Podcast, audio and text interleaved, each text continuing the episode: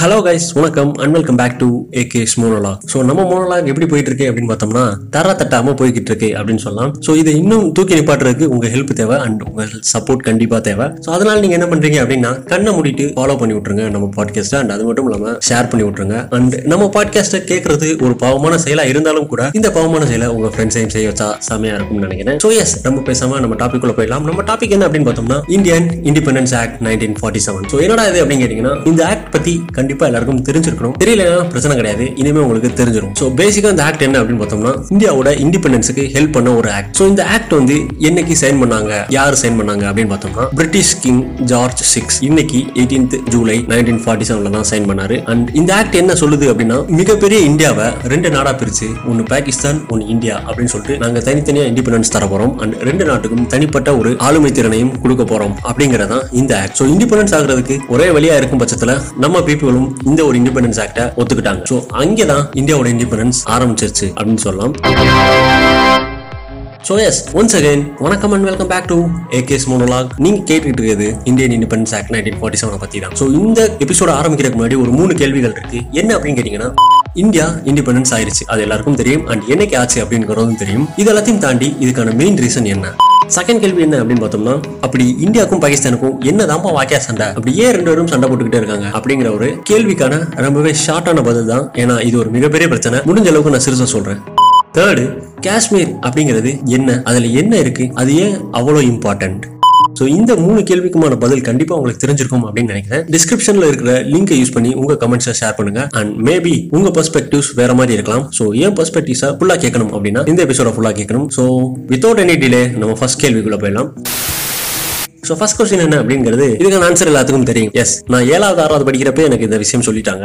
இந்தியாவுக்கு August fifteen nineteen forty செவன்ல தான் இண்டிபெண்டன்ஸ் கிடைச்சிச்சு. அண்ட் இதுக்கான ஒரே காரணம் நான் வயலன்ஸ் ஆக்ட் அதுவும் ஒரு மிகப்பெரிய ரீசன் தான். பட் இது மட்டும் தான் ஒரே ரீசன் அப்படின்னு கேட்டா இல்ல அப்படின்னு சொல்லலாம். ஸோ சிம்பிளா சொல்லணும் அப்படின்னு பார்த்தோம்னா எந்த ஒரு கண்ட்ரியும் ஒரு கண்ட்ரிக்கு இண்டிபெண்டன்ஸ் கொடுக்குறப்ப ஒரே காரணம் தான் இருக்குமா அப்படின்னு கேட்டா கிடையாது. சில சில காரணங்கள் இருக்கலாம். அதுல ஒரு முக்கியமான காரணம் நான் வயலன்ஸ் ஆக்ட் அதை யாராலையும் மறுக்க முடியாது. பட் இருந்தாலும் எக்ஸ்ட்ரா ரீசன்ஸும் இருக்கு. அண்ட் அது என்ன அப்படிங்கறத பார்க்க போறோம். ஸோ அது என்ன அப்படின்னு கேட்டீங்கன்னா வேர்ல்டு வார் டூ என்னது? வேர்ல்டு வாரா வேர்ல்டு வார்க்கு இந்தியா கனடா சம்பந்தம் அப்படின்னு கேட்டீங்கன்னா எஸ் இருக்கு. வேர்ல்டு வார்ல ஒரு மிகப்பெரிய பங்கு கொடுத்தது யாரு அப்படின்னு பார்த்தோம்னா பிரிட்டிஷ் கவர்மெண்ட் தான். ஸோ இந்த பிரிட்டிஷ் கவர்மெண்ட் வேர்ல்டு வார்ல ஜெயிச்சிருந்தாலும் வேர்ல்டு வார் அப்படிங்கிறது எல்லா நாட்டையும் கண்டிப்பா பாதிச்சிச்சு. ஜெயிச்ச நாட்டையும் பாதிச்சிச்சு. ஜெயிக்காத நாட்டையும் பாதிச்சிச்சு. ஸோ அதனாலதான் இதை வேர்ல்டு வார் அப்படின்னு சொல்றாங்க. ஸோ இந்த பாதிப்புல இருந்து பிரிட்டிஷால முழுமையா ரெக்கவர் ஆக முடியல. ஸோ இந்த ரெக்கவரிக்காண்டி இந்தியா மாதிரி நிறைய கண்ட்ரீஸ்ல உள்ள ரிசோர்ஸை யூஸ் பண்ணிக்கிட்டாங்க. பட் அப்படி இருந்தாலும் இந்தியாவில் உள்ள எதிர்ப்பை தாண்டி அவங்களால ரீகெயின் பண்ண முடியல அவங்களோட ஆட்சியை. ஸோ அதனால என்ன பண்ணிட்டாங்க அப்படின்னா இந்தியாவுக்கு இண்டிபெண்டன்ஸ் தந்துடலாம் அப்படிங்கிற ஒரு முடிவுக்கு வந்திருக்காங்க.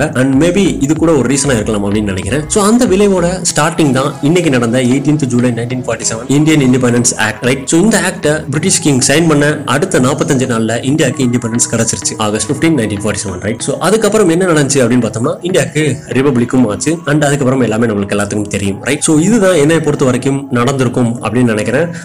செகண்ட் என்ன அப்படின்னு பார்த்தோம்னா அப்படி பாகிஸ்தானுக்கும் இந்தியாவுக்கும் என்னதான்ப்பா வாக்கிய சண்டை?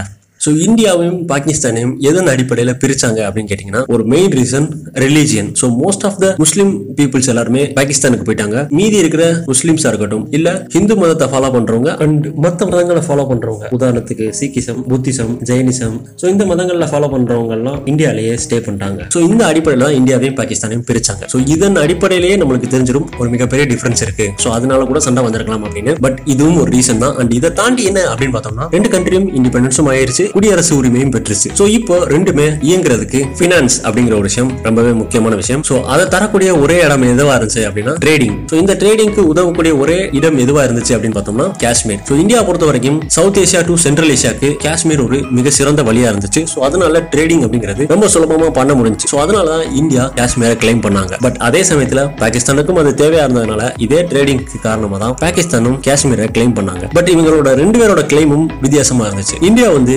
காஷ்மீர்ல அதிகபட்சமான நிலம் இந்தியாவுக்கு தான் இருக்கு அப்படிங்கறதுனால காஷ்மீர் எங்களுக்கு தான் அப்படின்னு சொல்லிட்டு கிளைம் பண்ணாங்க. பட் பாகிஸ்தான் வந்து அதிகப்படியான பாப்புலேஷன் காஷ்மீர்ல இருக்கிறவங்க முஸ்லிம்ஸ். ஸோ அதனால பாப்புலேஷன் படி எங்களுக்கு தான் காஷ்மீர் அப்படிங்கிற ஒரு கிளைமும் வச்சாங்க. ஸோ இந்த ரெண்டு காரணமும் நாளடைவுல ஒரு மிகப்பெரிய சண்டையா வந்துருச்சு. அண்ட் அந்த சண்டை எல்லாருக்கும் தெரியும். காஷ்மீர்ல உள்ள பீஸையே கெடுத்துருச்சு அப்படின்னு சொல்லலாம். ஸோ இது எல்லாத்தையும் தாண்டி இதுல எந்த வித டிசிஷனும் நம்மளால சொல்ல முடியாது. பிகாஸ் இது ஒரு மிகப்பெரிய டாபிக் இந்த டாபிக்கை டிபேட்ல எடுத்தோம்னா கூட ஒரு ரெண்டு நாளைக்கு போகும். ஸோ அதனால இதை வந்து நம்ம ஷார்ட் அண்ட் ஸ்வீட்டா முடிக்கணும் அப்படிங்கிறீங்கன்னா பார்டர் ஷேரிங் ஸ்டார்டிங்ல தான் இந்தியாவுக்கும் பாகிஸ்தானுக்கும் ஒரு சண்டை ஆரம்பிச்சு அண்ட் அந்த சண்டை நாளடைவுல சில இன்டர்னல் அஃபேர்ஸும் சேர்ந்து அண்ட் இந்த ரிலிஜியன் டிஃபரன்ஸும் சேர்ந்து ஒரு மிகப்பெரிய சண்டை ஆயிடுச்சு. இதுதான் பாகிஸ்தானுக்கும் இந்தியாவுக்கும் உள்ள பாக்கியா சண்டை.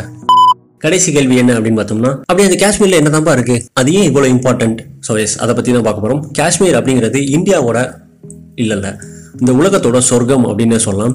ஸோ அந்த சொர்க்கத்தை யார் வேணாலும் கொண்டாடணும் அப்படின்னு தானே நினைப்பாங்க. இது மட்டும்தான் அதோட இம்பார்ட்டன்ஸ் அப்படின்னு கேட்டா கிடையாது.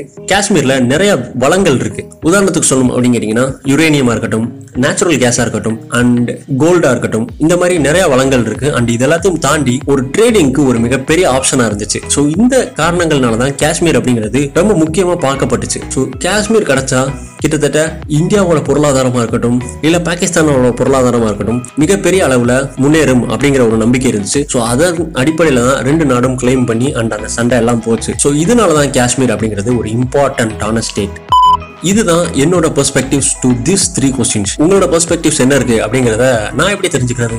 அதுக்கு தான் டிஸ்கிரிப்ஷன் பாக்ஸில் இருக்கிற லிங்கை யூஸ் பண்ணி உங்கள் கமெண்ட்ஸை சொல்லுங்கள் உங்கள் கமெண்ட்ஸை வச்சு நான் உங்களோட பெர்ஸ்பெக்டிவ்ஸை புரிஞ்சுக்கிருவேன். ஸோ நம்ம எவ்வளோ சிங்காக இருக்கும் அப்படிங்கிறத பார்க்கலாம்.